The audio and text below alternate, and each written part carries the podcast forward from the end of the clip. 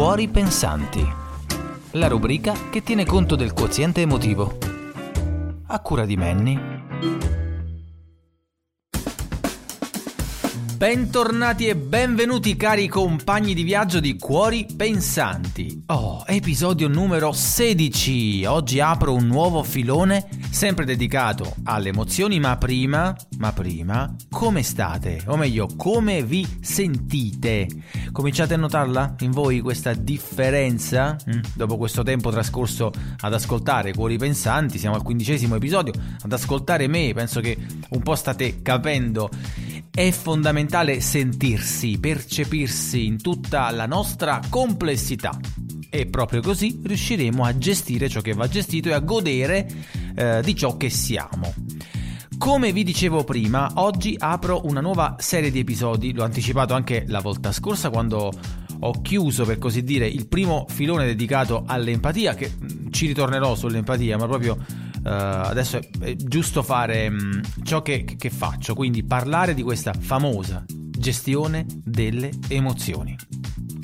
Non posso non citare Goleman che con il suo libro Intelligenza emotiva ha reso famosi dei concetti già esposti prima, molto prima, ehm, da Peter Salovey e John Mayer in un potentissimo articolo se non sbaglio era il 1990, uh, dal nome Emotional Intelligence. Ma di che si parla?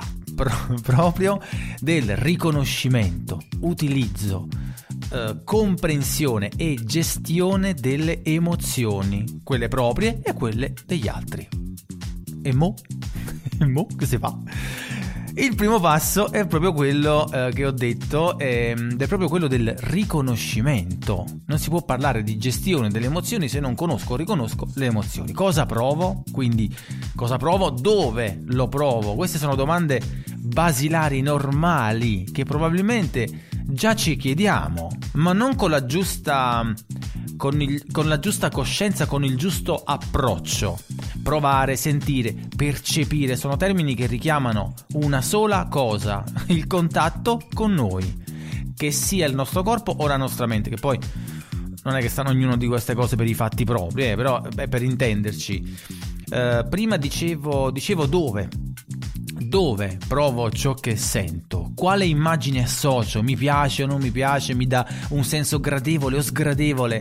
Ragazzi, questo è uno di quei momenti in cui mi sembra di dire delle cose banali, ma so benissimo che non lo sono, perché quanti di noi si proiettano nella giornata da affrontare e non si guardano manco negli occhi allo specchio, si lavano i denti e non si guardano, che ne so.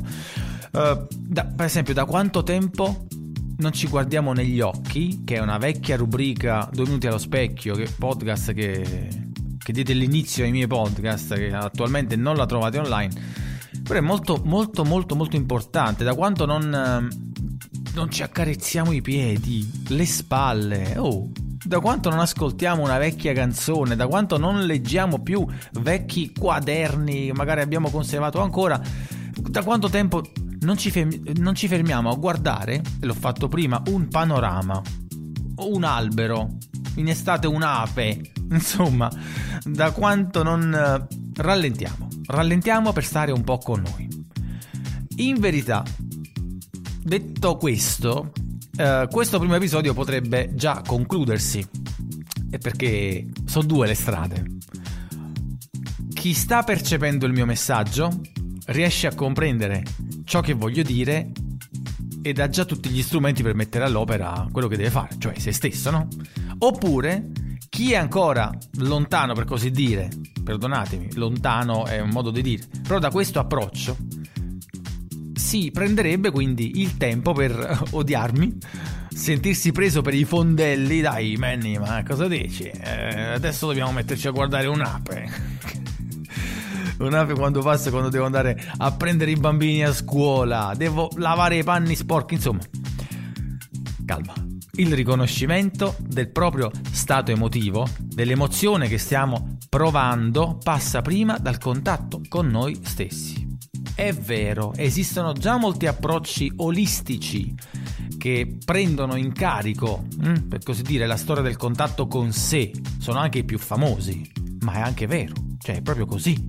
Loro, ad esempio, in Oriente ce l'hanno come cultura, come momento di normalità. Però se ci pensate, anche nella nostra, nostra religione, la più famosa, quella cattolica, eh, si cerca sempre di trovare un dialogo interiore attraverso magari quella che è la famosa preghiera o preghierina è quello, un contatto appunto. Adesso non entriamo nel merito, era solo uno spunto di riflessione, è un contatto. Le arti, le arti sono un esempio. Ok? Sono linguaggi, ma sono un modo per contattare se stessi. Riconoscere come conoscere ancora, nuovamente, qualcosa che già sta là, già è lì. Siamo nati con alcuni tratti, parlavo di specchio, che non guardiamo manco più, ma vanno riconosciuti. Siamo noi, sono cose nostre. Quindi, eh, che so, non ci piace il nostro naso, le nostre rughe e così applichiamo i filtri quelli filtro bellezza dei cellulari o anche per eh, su alcuni social che addirittura ho visto sbiancano i denti quindi allontanano ancora di più la nostra immagine e più lo faccio quindi più allontano questo, questa mia immagine più diventa poi faticosa riprenderla Ecco, le emozioni vogliono dirci qualcosa e siamo sempre lì come l'immagine, anche l'emozione. Se io non comincio a prendere contatto, a, a praticare, a farmi la giusta domanda, uh, io lo ripeto da, come un mantra oramai, le emozioni vogliono dirci qualcosa. Noi viviamo, facciamo le cose e le emozioni ci aggiustano, ci adattano. Per continuare comunque a fare le cose che già stavamo facendo, non è che un'emozione ci blocca, quindi anche un'emozione come l'immagine di noi stessi va riconosciuta, altrimenti poi per riprenderla ci vuole un po' di tempo. E quindi per riconoscerla bisogna un attimo rallentare, fermarsi, quindi prima di pensare cosa provo, rabbia, tristezza, eccetera, calma, calma. Cominciamo a riconoscere un po' che cosa provo. Sto bene, sto male, sento una sensazione gradevole o sgradevole allo stomaco, ai piedi. Eh, se, se mh, mm, chiacchierate con le persone che conoscete, vi renderete conto che esistono migliaia, centinaia, centinaia, non migliaia, centinaia di modi per sentire, provare la rabbia. C'è chi dice mi fanno male le mani, provo dolore alle nocche. Che magari qualcuno che vuole interpretare per forza, eh sì, perché hai voglia di dare un pugno. Questa è un'altra cosa che poi magari ne parleremo con un, con un esperto che già abbiamo ospitato, già ho ospitato, quindi sarebbe bello. Quindi, calma, facciamo chiarezza ancora. Proviamo a riprendere il contatto con noi stessi. E quindi parlavo di, di emozione. Eh, voglio fare un esempio. Eh, mettiamo il caso che io mi arrabbi perché vedo un'ingiustizia, quindi vedo un, un ladro rubare la borsa a una signorina, a una signora anziana, un, un esempio anni 80 mi è venuto, ma va bene lo stesso. Quindi cosa provo? Dove lo provo? Mi arrabbio da correre verso il ladro?